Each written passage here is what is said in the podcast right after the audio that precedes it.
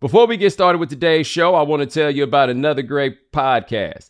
ESPN, in partnership with Peyton Manning's Omaha Productions, presents the VC Show with eight time NBA All Star Vince Carter and co host Raz Gold Onwude, who talk all things basketball with some of the biggest names in sports and entertainment. That's the VC Show. Listen where you are listening to this podcast.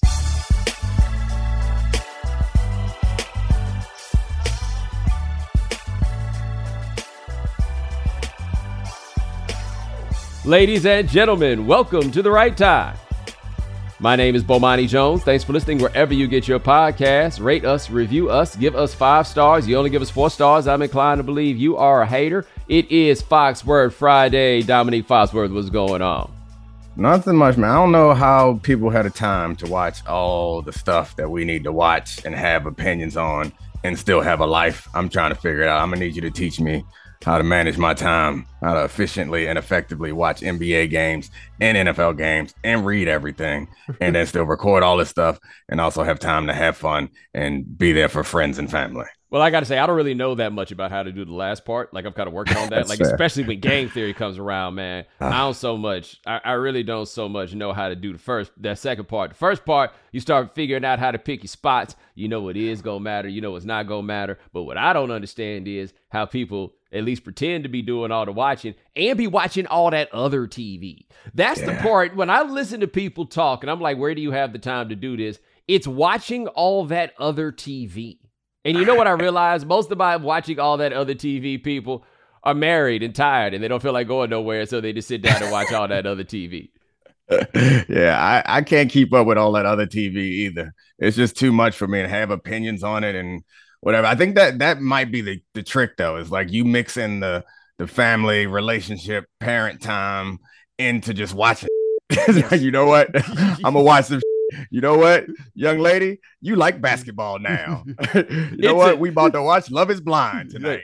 It's a date. Like that, that, that becomes uh, the interpretation. Now we gonna get to some NFL, but I'm gonna tell y'all right now, we ain't gonna talk about Kyrie. And you know why we not gonna talk about Kyrie?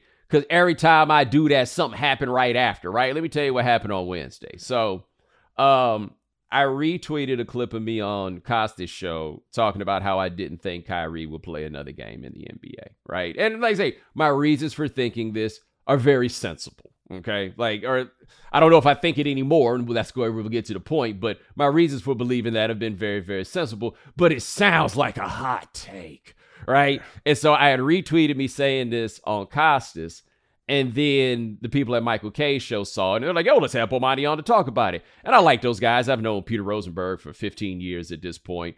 Um, known Michael and Don for a while, you know, and I, I, trust them enough, right? Like they're not trying to set me up for the ambush. So I'm like, okay, cool. I get on there. And of course, hard take. I start seeing newspapers putting mm. blog posts up about it and it starts bouncing around.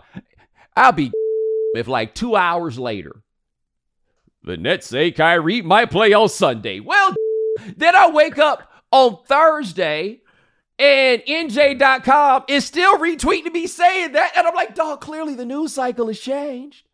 Clearly something is different than it was before. And so we had that thing happen to us where we couldn't even put out a damn show on a Friday after we did it twice because everything yeah. always, they want to hit the L1 every time we get in here and start talking about something. So no, no, no, no, no. I still got my Kyrie questions and all of that stuff. I will ask this, and I didn't ask you about this before. Uh, say we were going to talk about it, but I imagine you've seen it and got a thought about it. Did you see the interview that Kevin Durant did with uh, Chris Haynes?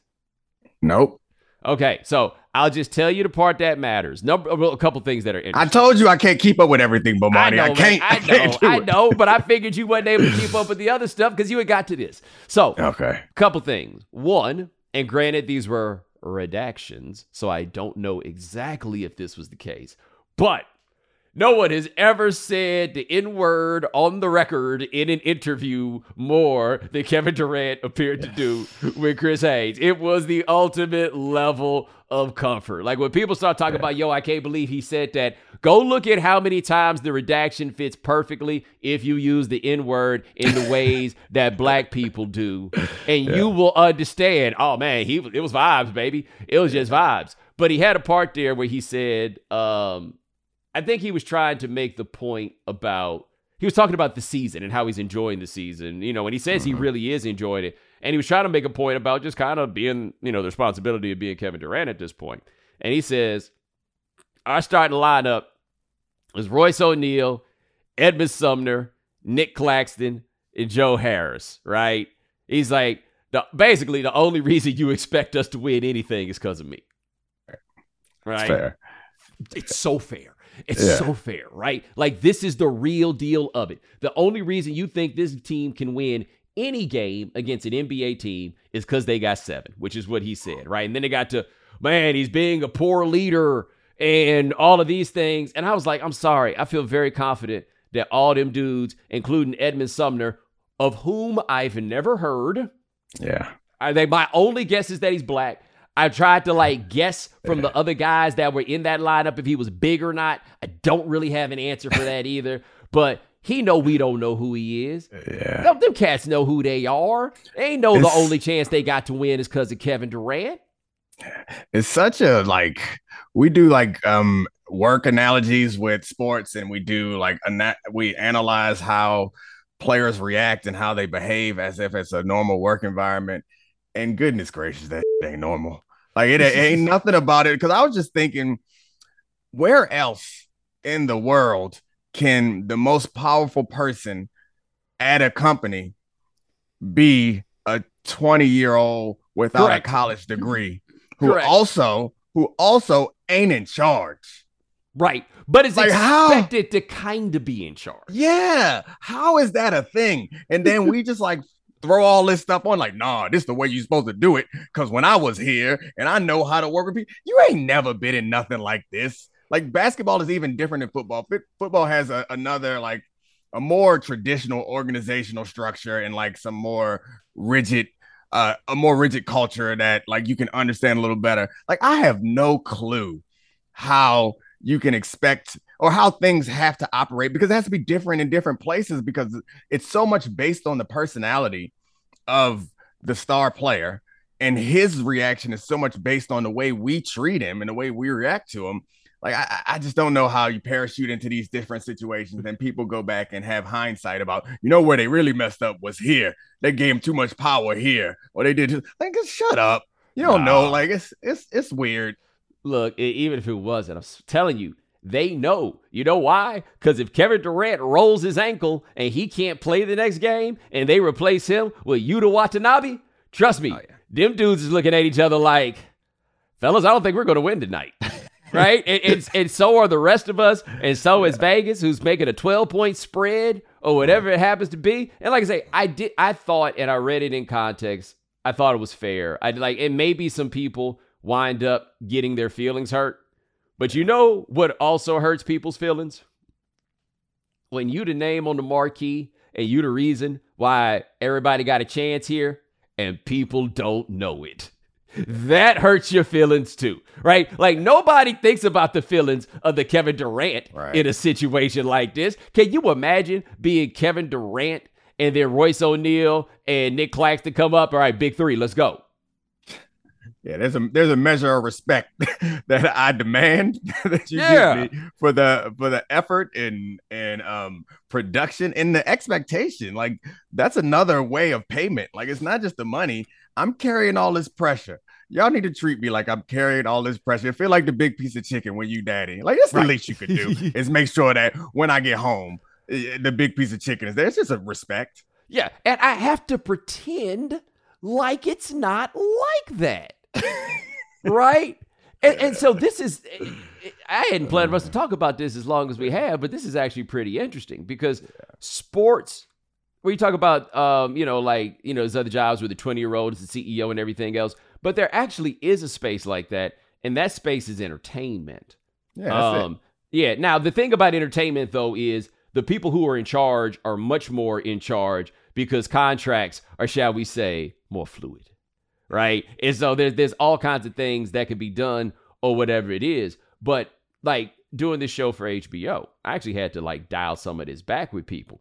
It is very interesting how how hierarchical things are with respect to the ta- the talent, right? Mhm. The talent does not have to pretend like the talent does not know that uh they the reason why we here. I think it's better not to throw that in people's faces necessarily, right? But there's like a clear understanding there. This is what it is, and much talent in television and film obviously flexes the hell out of this, right? I remember when you first started, that was something that you and I talked about. It, it probably wasn't on air. We probably were just talking, but it was about understanding your role. And like, yeah. I don't think that you realized initially that you essentially are the Kevin Durant of the situation, and everyone is looking to you for how you're going to react, what you're going to say, and every little thing that you say to anyone who's there has a disproportionate impact. And you gotta you gotta calculate the the things that you say and even where you looking during meetings. Right, correct. But here's the thing. There ain't gonna be no 50 year old lady holding the door open for Kevin Durant because she was about to walk in the door and then saw Kevin Durant coming. And the hierarchy says, because I had to be like, hey, hey, hey, hey, buck stops here. Like I'm willing, I'm willing to play around with this stuff here. I'm willing yeah. to let the stylist tie my shoes for me, right? Uh, like I had to stop putting on my own jacket because I was gonna elbow somebody in the face because yeah. the move is somebody puts your jacket on for you, you know. But like that world, there are all these things that go in that way. And in sports, yes, there are a lot of things like this, but then the expectation from the public is that you're supposed to be like, nah, man, we all the same, even though everybody knows you not all the same, right? Mm-hmm. Because if you pretend like that too much in sports, somebody's actually going to start believing that y'all are all the same, right? Right? You're going to have a Jonathan Kuminga in the house. You know what I'm saying? That's wild. The difference is, though, like the media around it and the engagement around it and the celebrity of the the shoe tires and the coat holders is different in basketball and different in professional sports. Like the 50 year old lady that held the door for you, no one's gonna do a post game press or post show press conference with you and ask you how that impacted you, and no one is gonna follow her Twitter and and wonder how it's helping or whatever. Right. And she doesn't have that illusion that she shouldn't hold the door for you, and the, the person who holding your coat is not up here like, hmm, man, if I hold this coat long enough or well enough, eventually I'm gonna be on stage. Yes, yes, yes. that, yes. None of that leaks in, so it's a little. It, I mean, I when I was making the first point, I was thinking like, yeah, show business like that. I imagine Urkel was the man on Family Matters once they finally switched over, but yeah. it's still a little different. I guess for the people that are on stage with you, that matters. And I know I, would read at some point that there was a lot of drama uh, between the stars in that show because if I remember correctly, Steve wasn't supposed to be the star. No, he it, showed it, up. turned out that way, and and then everybody like, no, but this was gonna be my show. So that yes. probably is a fair comparison. Yo, I had not thought about that. That's a very like I remember the first Urkel episode of Family Matters, right? Because I'm th- this is where our not too big age difference matters, right? Because right? it's it's in the flip over point of when you start remembering stuff. Mm-hmm. And so, if you don't remember, Family Matters was a spinoff of a show called Perfect Strangers, which was yep. based around Balki Bartokomous, I believe was his name, and he was, you know, buddy from Beverly Hills Cop Bronson Pinchot, and they gave him his own show um, where he, you know, people loved the Ellis Island type stories back then. He had mm-hmm. just come to America. They'd never run this show now ever, just to be clear with that accent and everything else. But anyway, there was a black lady that was an elevator operator in the building name in his in their in the work building named Harriet, and then they gave Harriet her own show. I have no idea. I mean, she was like the sa- the the sassy black woman that had like the the peripheral mm-hmm. job. I don't know who at ABC was like, "Yo, we need a black people show. What can we make it about?" But they decided to make it about Harriet and her family. I don't know why. She was married to Five O named Carl Winslow. Hold which, on, hold on. And I think the reason why they went with Five O Carl Winslow was because of Die Hard, right?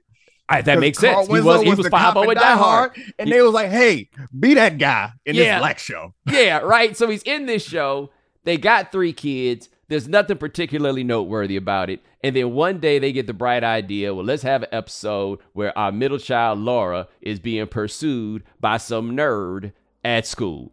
And it was the virtual equivalent of we pick somebody up off of waivers. like, can you imagine if you got if, yeah, if you got Giannis off of waivers, right? Like all of a sudden everything. You know what? That's what it was for the rest of that team. They were uh-huh. Jabari Parker. Right? They thought they was going. They every one of them thought at some point this was gonna beat a team, and then they went and got this Oh. skinny dude from Greece who's out oh, here Oh, taking man. food home from the spread after the game, right? Because he's still used to being poor, and then boom, the world is his, and that is exactly what happened with Urkel. I had not thought about the beef that people might had, although I feel like y'all was gonna get canceled. Y'all need to be y'all need to be thanking him every day. You know that. They Yes. think that. They was like, see, the problem with this show is when they don't got enough storylines focused around me. Yep. If I was Once they getting more start leaning in on me, they let me work, let me cook. And then Steve came in and they was like, oh, they just gonna let him do it. If they gave me that, nah, I would put up numbers too. And Steve was cooking. He had the Urkel mm-hmm. dance. He was doing everything, no, man. let let me get some touches, right? let me get was some mad. touches. Her and Carl was in the back, just are just uh gossiping, like, man, I, I can't get more touches. They gotta give me more touches. Yo, you know what I would love to see on that or a discussion about is how the Stefan Urquelle character came about. Because to me, the Stefan Urquelle character came about. It felt very much like uh, Jaleel White walked into the offices because you know he doesn't. From my understanding, is his relationship with being Urkel is a little fraught. Yeah. understandably. Um, but he walked in and be like, "Yo, man, I'm trying to be cool. Like, like can Urkel become cool?" And they're like, "Hell no, Urkel can't become cool. Come on, man. Oh, I, how about this? This was the compromise. We gonna let you go into a refrigerator or wherever it was that he uh that, that he switched spa- you know switched into Stefan Urquelle. I'll never forget was one of my brother's friends who knew me when I was like nine years old, and then you know we talk on the phone like I don't even call on Christmas, and I guess I had turned like fourteen or fifteen or something, and he tell my brother, "Yo man, both went from Steve Urkel to Stefan Urquelle out of nowhere," you know, because the voice changed. But yeah, like that's the that's Oh, wow. What there is no Tom Brady is like the closest sports analogy oh, that you got, except they got Blue- Drew Bledsoe out to paint. Like football, like you say, the hierarchy's clear. People have a better idea mm-hmm. of who they are and who they aren't than there is in basketball. But this was like everybody that thought they was Drew Bledsoe was still on the team. Man, you are Waldo Geraldo Faldo. You better get some rebounds and kick that thing back to Urkel. Out here thinking that you deserve some shots. oh man, this ain't what oh, it Eddie is. Winslow ass. Eddie Winslow plays like his post Family Matters life when you think about it. Like he's played Muhammad Ali in something. I try to remember the other thing he played. Uh, at least as far as we know, luckily he did not co-star with that one ex-girlfriend he had because that would have been out there for everybody to see. Oh, You know what I'm talking about?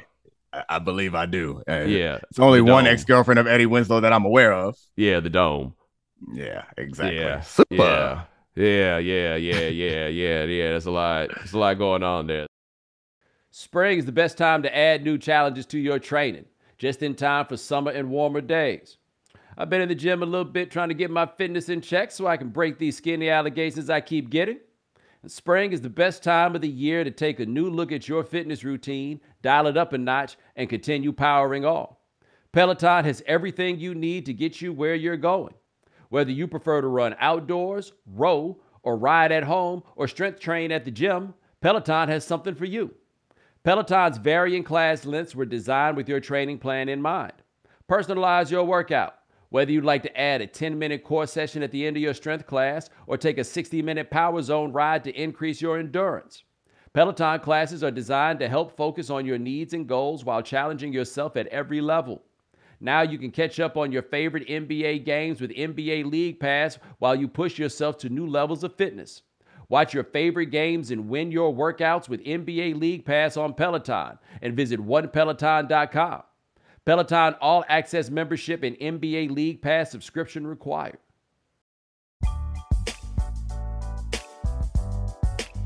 I guess we can get to like talking about uh, NFL action. It's fantastic. It was a very interesting week. I kind of hated that I didn't get to come around and talk to you till now. But there was something that had jumped out to you that I hadn't thought about. But it was a tear-filled weekend.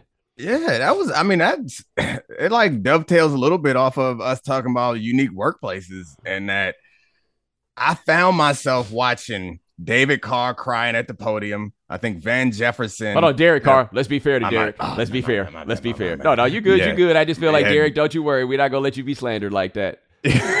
he David Carr, Derek Carr Which one? David Carr. Derek. That's the one. We got Derek. David David's the one that career got ended because they didn't want to protect for him. Correct. Derek Carr's the one that was crying at the podium. Yes. And Van Jefferson, I saw a clip of him hugging his dad, who was the coach of the Cardinals after they lost, and he's he's out there crying. We got Rivera crying in the locker room. Jeff Saturday was near tears, and I was just thinking about how there are a few things about football that I miss, but that weird like hyper like family environment is something that like away from it now like there are guys that i haven't talked to in decades but in the moment there's nobody i cared about more in the world in certain moments. And it's nothing like when something happens in their in their life that matters to them whether it's football or not you feel like incredibly close to them. And i was watching these games and just thinking about it because like ron rivera and those guys out there playing hard they won a big game and ron's crying because he lost his mother and 10 years from now, Ron Rivera ain't gonna remember half these guys' names. But in that moment, in that locker room, it was nobody that it, it felt like at least. There was nobody in the world that those guys cared about more and wanted to win for more than Ron Rivera. And it's a it's a cool thing to be a part of. And I was thinking, like in this job that I have and other jobs that I've had, the emotional swings are never that big. Like I cannot imagine a situation where me and you are crying and hugging after a good show. Like yeah. we just we just had a great show. No matter what's going on in either our lives, lives, it's not going to be like. And it's I don't know. It's it's not like that in basketball. It's not like that any anywhere else. I wonder if it's part because of like the violence of the game and like the how consequential each game is that it feels like every game feels like a major life event. Yeah, well, you have to really, really care to play football. Yeah. Like you can, you, you can kind of be into basketball. You know what I'm yeah. saying? Like, yeah, this is my bag. This is what I do. But like, you really have to care. And honestly, like comparing that job to the one that we do now, football players just got to work so hard. Like in every way, when and when you add in the whole pain factor, right? Like the whole I'm actually being hit while I do this you see with your own eyes how hard everybody is working on a regular basis. And I feel like the mutual respect game has to be a little bit different um, in that regard. And the stakes are so high. Like with Derek Carr, I feel like an understated part of this season is he's playing for his job slash career. Like this is the mm-hmm. last season that the Raiders have to keep him. They brought in a coach. I mean, this is the second time they brought in a coach slash GM situation that did not choose him. He's playing for all of it. And if we've seen anything about Derek Carr, man, he just seemed like a real good dude. You know what I mean? And so he wants it for these other cats and everything else. And so yeah, like he's gonna be the guy that I could see, you know, crying like with uh Van Jefferson because that's uh Shawn Jefferson's son, right? Mm-hmm. Okay, so Shawn Jefferson, who was drafted by the Houston Oilers when I was a kid, I want to say he was like an eighth or ninth round pick. Like that was back when you did that. And so he barely got to the league, and his son probably wasn't like no five star recruit or nothing like that. Like they both know what it took for him to wind up getting there. And now they there together. Like, yeah. you know, football, everybody talks about that whole man, it's okay for men to cry. No one has ever thought that it wasn't okay for men to cry. It's about what we've determined it's okay for men to cry about. Right? So like true. something like this, nobody's ever been out there calling a man a punk or a sucker behind that, right? Like you may feel like that at a funeral because you feel like you got to be there for everybody else, but nobody's been like, man, that dude's mama died. He's just sitting out there crying like a little girl. You know, nobody's doing that. Yeah, nobody's doing that. Fair. By the way, me saying like a little girl is an impression of an ignorant person. It's not yeah. me saying that that is the comparison. But nobody's doing that, I don't think. So, like in these situations, especially with football players, because y'all got crazy people. Yeah. And crazy people do cry. And like often when they fight, like I feel like it's a bit more normalized in your hyper intense world.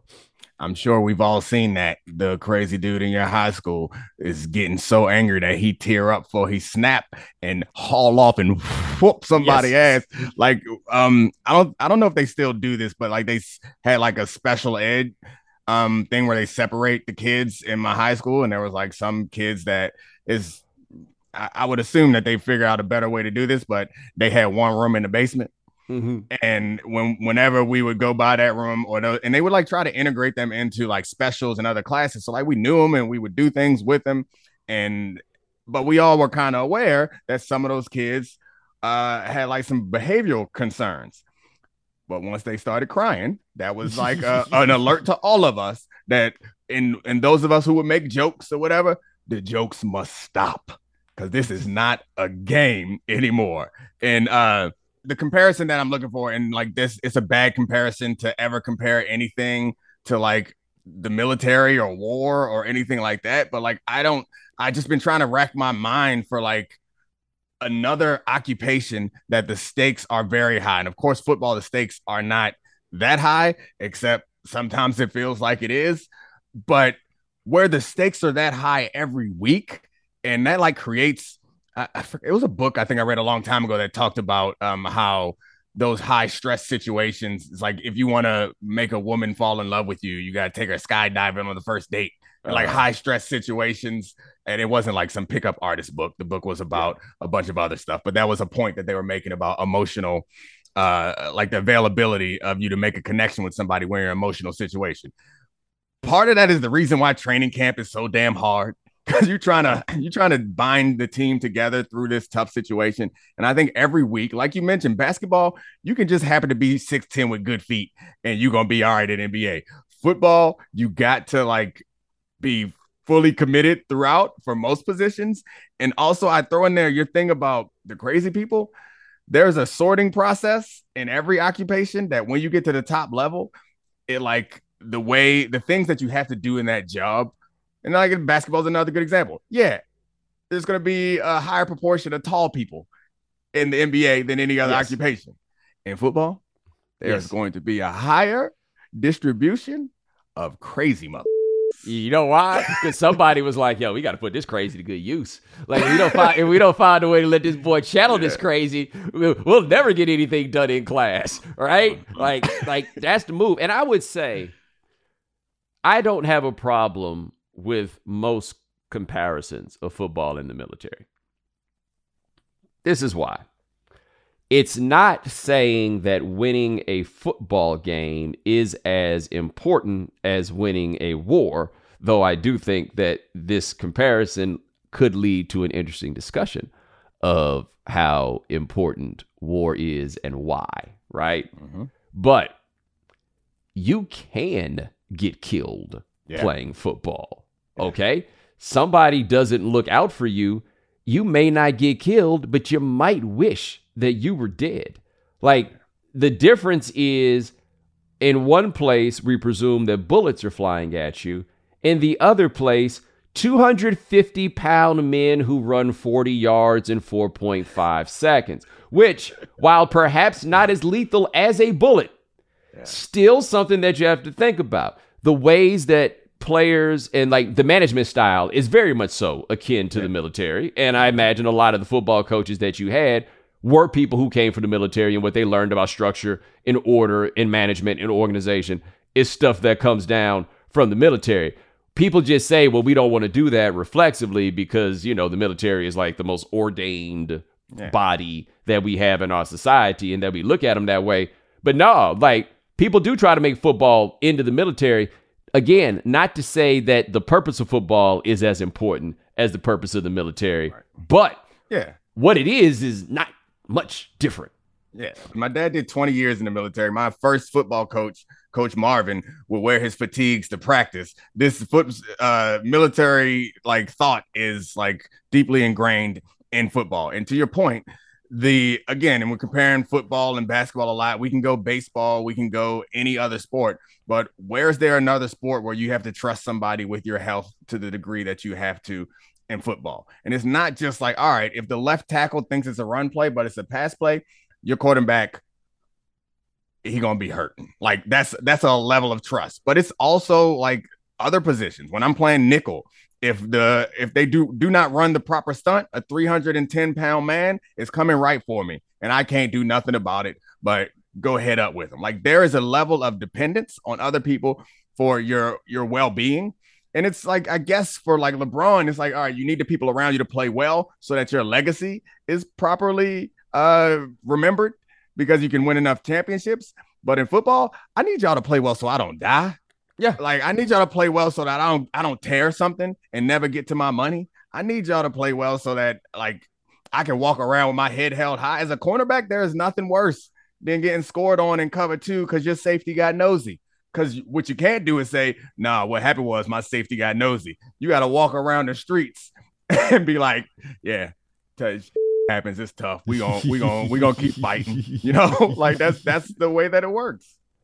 Yeah, nah, man. This is yeah. You you, came up in an interesting world there, uh, Mister Foxworth. Like that's that's that that's my thought every time we start talking football stuff. I'm like, oh man, you came up um in quite the um, interesting world. I'm sorry, I didn't know if you was about to transition. But before you transition off of that, I wanted to point out like I had uh, a conversation the point you said came up in an interesting world just like brings me back to like thinking about my how close I was to like bad and like how my career was not probably that unique. So like I had a practice in college where one of our receivers got helicoptered off uh t- in a practice and we moved it down 10 yards and kept playing. I had um during training camp one of our linemen passed out in college. They put that man on the back of one of them Gator four wheelers and took him away. We kept practicing. Uh, I played in one of the guys, Adam Taliaferro, was a guy at um, Penn State. Penn State's football camp who like became a friend of mine, and then he got paralyzed in the game. I was playing in the Kevin Everett game, in Buffalo when he got paralyzed. My teammate got shot and killed in a nightclub when I was in Denver. Another teammate had a heart condition and died in Denver. Preseason game in Denver, we were playing against San Francisco, and they had a lineman go off the field into the locker room And after the game. he never came out. I don't remember exactly what happened because I was focused on trying to make the roster, but he had some sort of condition and died in there. And I'm talking and and like at no point throughout all of this, all these things happening, at no point was I like, this is weird. Yeah. well, this ain't know, right. You know, uh, Brandon Siler. Mm-mm. All right, Brandon Siler. He uh, went to Florida, played linebacker. Uh, I want to say he played for the Rams and he played for the Chiefs. I did an event with him and uh, Takeo Spikes in Atlanta about a month ago. And while we were shooting, he told the story. He had told us on the bus before we went out there, but I was glad he told it um, on camera because I'm like, oh, okay, now I can say this. He was Jovan Belcher's backup in oh, Kansas City, right? And for those of you who don't remember the story with Jovan Belcher, Jovan Belcher um, killed his girlfriend or wife, I can't remember which, killed her, comes to work. He wants to see his coaches, right? And ultimately killed himself in the parking lot.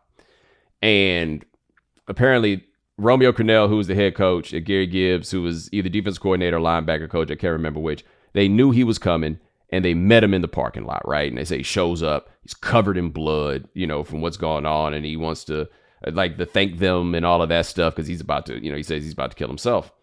And um, they said to him, Well, if you do that, who's going to take care of your kid? And that was the thing that gave him pause. But then the sirens came, the cops showed up. He said it's too late. And those men stood out there and they watched him um, mm-hmm. as he killed himself. Brandon said that Sunday came around, because I think this happened on Saturday. He said Sunday came around. He walked in that locker room, and everywhere it said Belcher, they just scratched that out and put his name in there. Mm, mm, mm. They moved 10, moved, moved 10 yards over. Yep. And and the, and and the game kept going. They just literally scratch it out, put a new name in. We gonna keep on rolling. I mean, it's a it's interesting that we ended up here uh, like in the same week as the a very different situation, the uh, Virginia stuff, and like it's a friend of mine, a college teammate of mine, is a coach down there, so I talked to him for a little bit uh, not about the details of the case, but uh, uh, of the situation, but more about like how he's dealing with it. And it's, it's, I mean, this ties back to one of the first points we were talking about is like how those bonds are so tight and how when good things happen or bad things happen to somebody who's on your team, it feels like family. Like it feels like family. And I was talking to him and he's like, Yeah, I feel like I lost like brothers. I feel like I lost like sons. Like these are while I he he's a college coach, so he ain't known them forever, but they spend so much time together and they go through so many things that are challenging together and they feel so isolated. I think anybody who's ever been, and not even just a racial minority, but anybody who's been like isolated in a situation or a minority in a situation, how tightly the other person like you you cling to, like that's kind of what it feels like at college because you're on campus and everybody else is a college kid, you an employee, but the employees don't treat you like an employee, and the the kids around don't treat you like uh like you a kid like them. Your schedule is not like that. Everything is different. It's it's better in some ways. It's worse in a lot of ways. But the fact of the matter is you get really tight with them people because you live with them you work with them you bleed with them you fight with them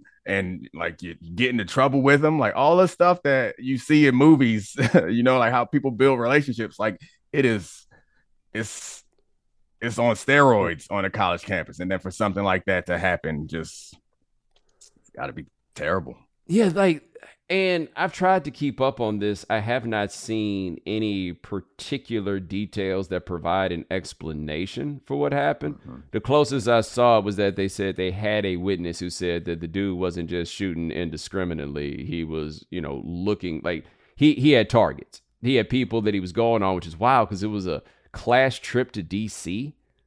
Right? Apparently, you know, where this go, you know, when all this goes down. And he was a walk-on football player who didn't appear to still be on the team, but had been a walk-on football player, and he shot three football players. And so, like, when you talk about is one thing, going through everything and everything that you know comes with it in the bonds. But even if that dude wasn't on the team anymore, that dude was on the team. You know, like what what brought this to this point? And you know, again, this one was a bit surprising in the sense that they brought him in alive. Like, I do not expect after somebody shoots five people in a situation like that that ain't somebody that want to live. Like that that's not that's not the way that I receive it off the rip when somebody does something like that.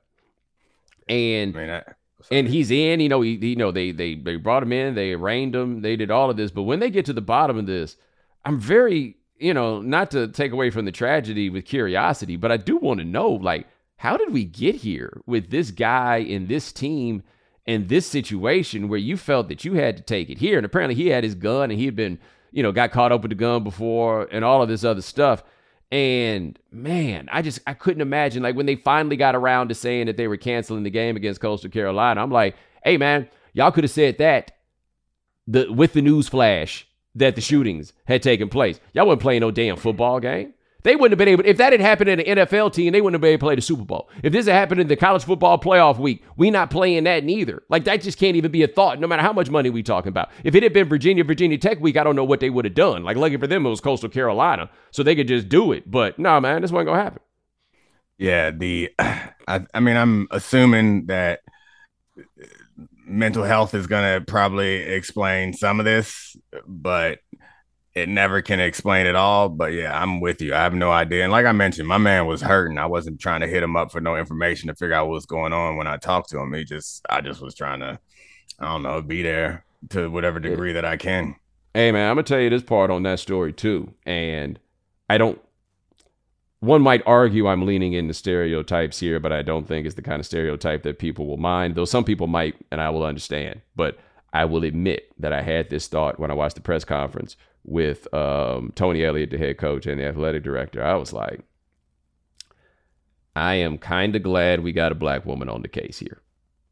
Because mm-hmm. Virginia's athletic director is a black woman. And I say that just because I do think, and if I'm wrong, I'm wrong. I think that women by and large demonstrate a bit more emotional intelligence at these things. And I think the inclination to just keep on pushing that men have kind of been programmed with by this society. You're more likely to have a woman in that position to be like, hey, let's make sure everybody's okay, right? Mm-hmm. Let's make sure this person is feeling this. Let's make sure this person is taken care of, whatever it is, right? This is not a situation that I personally would want a bunch of dudes to be the ones to try to figure out what it is that we gonna do next, right? Like I'm saying, if I'm yeah. wrong, I'm wrong. If I'm stepping out of line, you know, please let me know. I'm willing to own any mistake I'm making here. But I did see her, and I was like, Okay, well that that's that's that's better to see. No, I don't expect black women to fix all of the world's problems, but if there's a problem, I am kind of feeling pretty good that that black woman was right there. It happens to be her job, you know. Yeah, I don't got nothing to add to that, but I agree. so we got to come back and do a Foxworth Friday apology edition. Yeah, then we got to do it. it we got to do it, but I, I think most people would I mean, a bunch of men doing anything is normally a recipe for, for uh, disaster. But I do think in this situation, you're right. Our instinct is, I mean, instinct's probably the wrong word, but the the general move is like push through. And all the stories that I told, the the kicker and all the stories that I told was the response every time was we just got to push through. We yeah. just got to scratch them names out and keep working. Yeah, like that ain't always the answer. Yeah, I ain't gonna lie, man. My therapist uh, is a black woman, but I had something I did a couple sessions with this dude one time, and I was ready to fight him. It was not. I did not. I, I, didn't find his approach to be at all uh, what I was looking for in this. It was kind of like, yo, man, who you talking to like that? That ain't. Even, that ain't even what I said, bruh. You know, not great listen. Well, he was just a suck it up guy, just like hey, no, no, no. It wasn't. It's a. It's a. He misunderstood something, but whatever it was, okay. I was just kind of like, hey, man. I feel like I'm over here owning what my culpability might be, and you ain't taking accountability for none of the mistakes that you have clearly made in the last five minutes. Yeah, it got a little tough. Got a little tough. We, we got any interesting games this week? Because I've been looking at the schedule the last couple weeks, man. The NFL has given us booty football. I mean, I think well, but, well, actually, night... booty games. The slates have not been good. The football okay enough. Oh yeah, well it's Foxworth Friday, so we don't care about the Thursday night game. But I think Cowboys Vikings is a game that oh, that's right, going to be interesting. That's like the one this week. Um, and then next week we're going to be forced to talk about uh Deshaun Watson's return. But if there's one game that matters this week, I think it's Cowboys Vikings. Oh yeah, I forgot. And we got uh, the Patriots and the Jets. Hey man, I want to send a shout out to the Giants and the Jets because the thing about living in New York is you got to get their football games right. They put them on for five years. That was whack. Now, man, they be putting them both on at one o'clock, and I don't even necessarily know which game I want to watch sometimes. Like you know, they playing the Lions. The Giants playing the Lions this week, so I ain't really uh so much worried about that one. Oh wow, we got a misery bowl though. The Raiders and the Broncos. It's gonna be real terrible for whoever uh loses that game. I will not want to be on the team that has that. Hey man, but what gonna happen if uh our man Jeff pulls out a win over your over your uh, eight and one Philadelphia Eagles? I mean, that's the only time I'm gonna have to root against the Eagles. Because I, I need I need Jeff to go undefeated and win coach of the year just for the comedic purposes. It's gonna be bad for my liver because I got smacked after my man Jeff won his first game just by myself, happy, calling him, celebrating. He was I was just so happy for him. I, I mean, there's really no chance that they're gonna win this game, other than it's just because it's football. Sometimes football happens, but they are not comparable uh, in any respect. But I hope they win. We'll see. Domonique, do people recognize that there is, in fact, a possibility that the Indianapolis, well, I guess they can't. I was going to say they could go to the playoffs, except I think the Titans are probably too good. Although, however long they got to keep trotting Malik Willis out there, there's really no telling exactly how that part. He's, uh, I think we got Tannehill back this week. Oh, you do? Okay. Yeah, so I mean, ain't like that, he ain't never found nothing he could mess up. Yeah, they are. Oh, they're wow. only four and five. They're not. The Colts aren't terrible, and I picked the Colts to win the division at the beginning of the year. So like, they are not bereft of talent. They got some like all pro level guys and uh, Shaq Leonard and Stephon well, Gilmore. Got him no defense. more. I forgot about that. Yeah. He just yeah. had to back. I got to keep. I got to snap back into he's Shaq now. I got to remember that he's not. Yeah, yeah, yeah, yeah, yeah. He's not Darius anymore. And and just so you guys know, Shaq was always his name. He didn't. He didn't go Muslim you know what I'm saying? And yeah. like flip up the situation. Their schedule will get a little monstrous though. They got the Eagles, then they get to play the Steelers, but after that, at the Cowboys, at the Vikings, home for the Chargers, at the Giants. But at least they get to go out on a pleasant note because there's nothing that the Indianapolis Colts have loved more in the last 20 years than playing against the Houston Texans. Even that year when they started off like 0 13 or whatever it was, they went out there and they beat a Texas team that, as I recall, went to the playoffs with Dan Orlovsky. Have- oh. oh, Dan got that win. Dan got that win. Those two wins nice. they got that year were Dan's. Oh, Congratulations, Dan. They give him a hard time for running out the end zone. We'll yeah. never celebrate him. The man made it to the damn NFL, won some games as a starting quarterback. Who cares? He got a safety. Yes. Man got a couple wins. It's like Jeff Saturday. Jeff Saturday, man. Like that they would if they if they like let's say and this is not going to happen. It's just not possible with the talent. But they got i I'm counting 7 games left. If they go 3 and 4 in those 7 games, that would wildly exceed any expectation that I had. Also of note, it's what I think Frank Reich would have done. yeah. Yeah. Oh man, he gonna get that job too. I'm happy for him, man. I hope yeah. it works out. I mean, yeah, I guess I, as long as he doesn't it, wet his pants, it, he'll get that job. Yeah, they they want him. It seems like Jim Irsay wants him to do it. Either way, it's a win-win for him.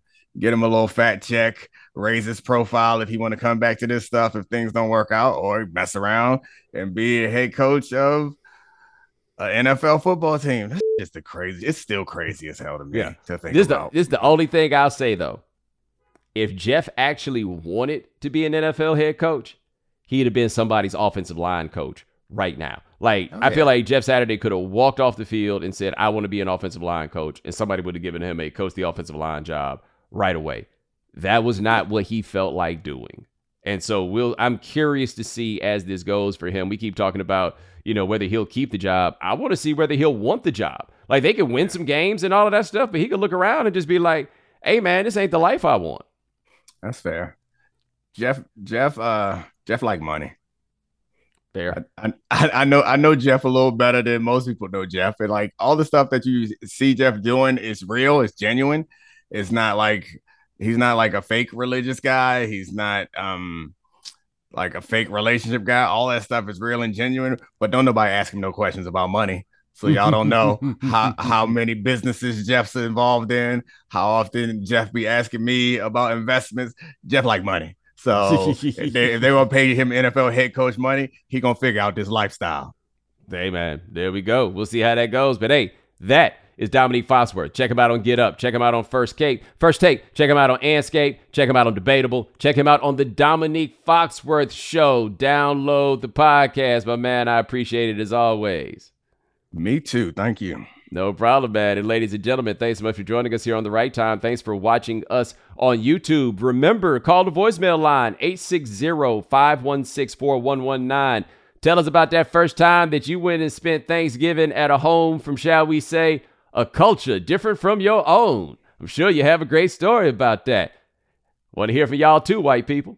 860-516-4119. Uh, Dan Stancic, Parker Owens, Adi Khan handling everything behind the scenes. Thank you, gentlemen. Remember, follow the right time. Rate us, review us, give us five stars. You only give us four stars. I'm inclined to believe you are a hater. We will be odd on Monday, but Wednesday and Friday next week we will not. So I don't want to hear your complaints. Take it easy. Thanks for checking out The Right Time with Bomani Jones podcast. You can listen or follow on the ESPN app or wherever you listen to podcasts. The Right Time with Bomani Jones.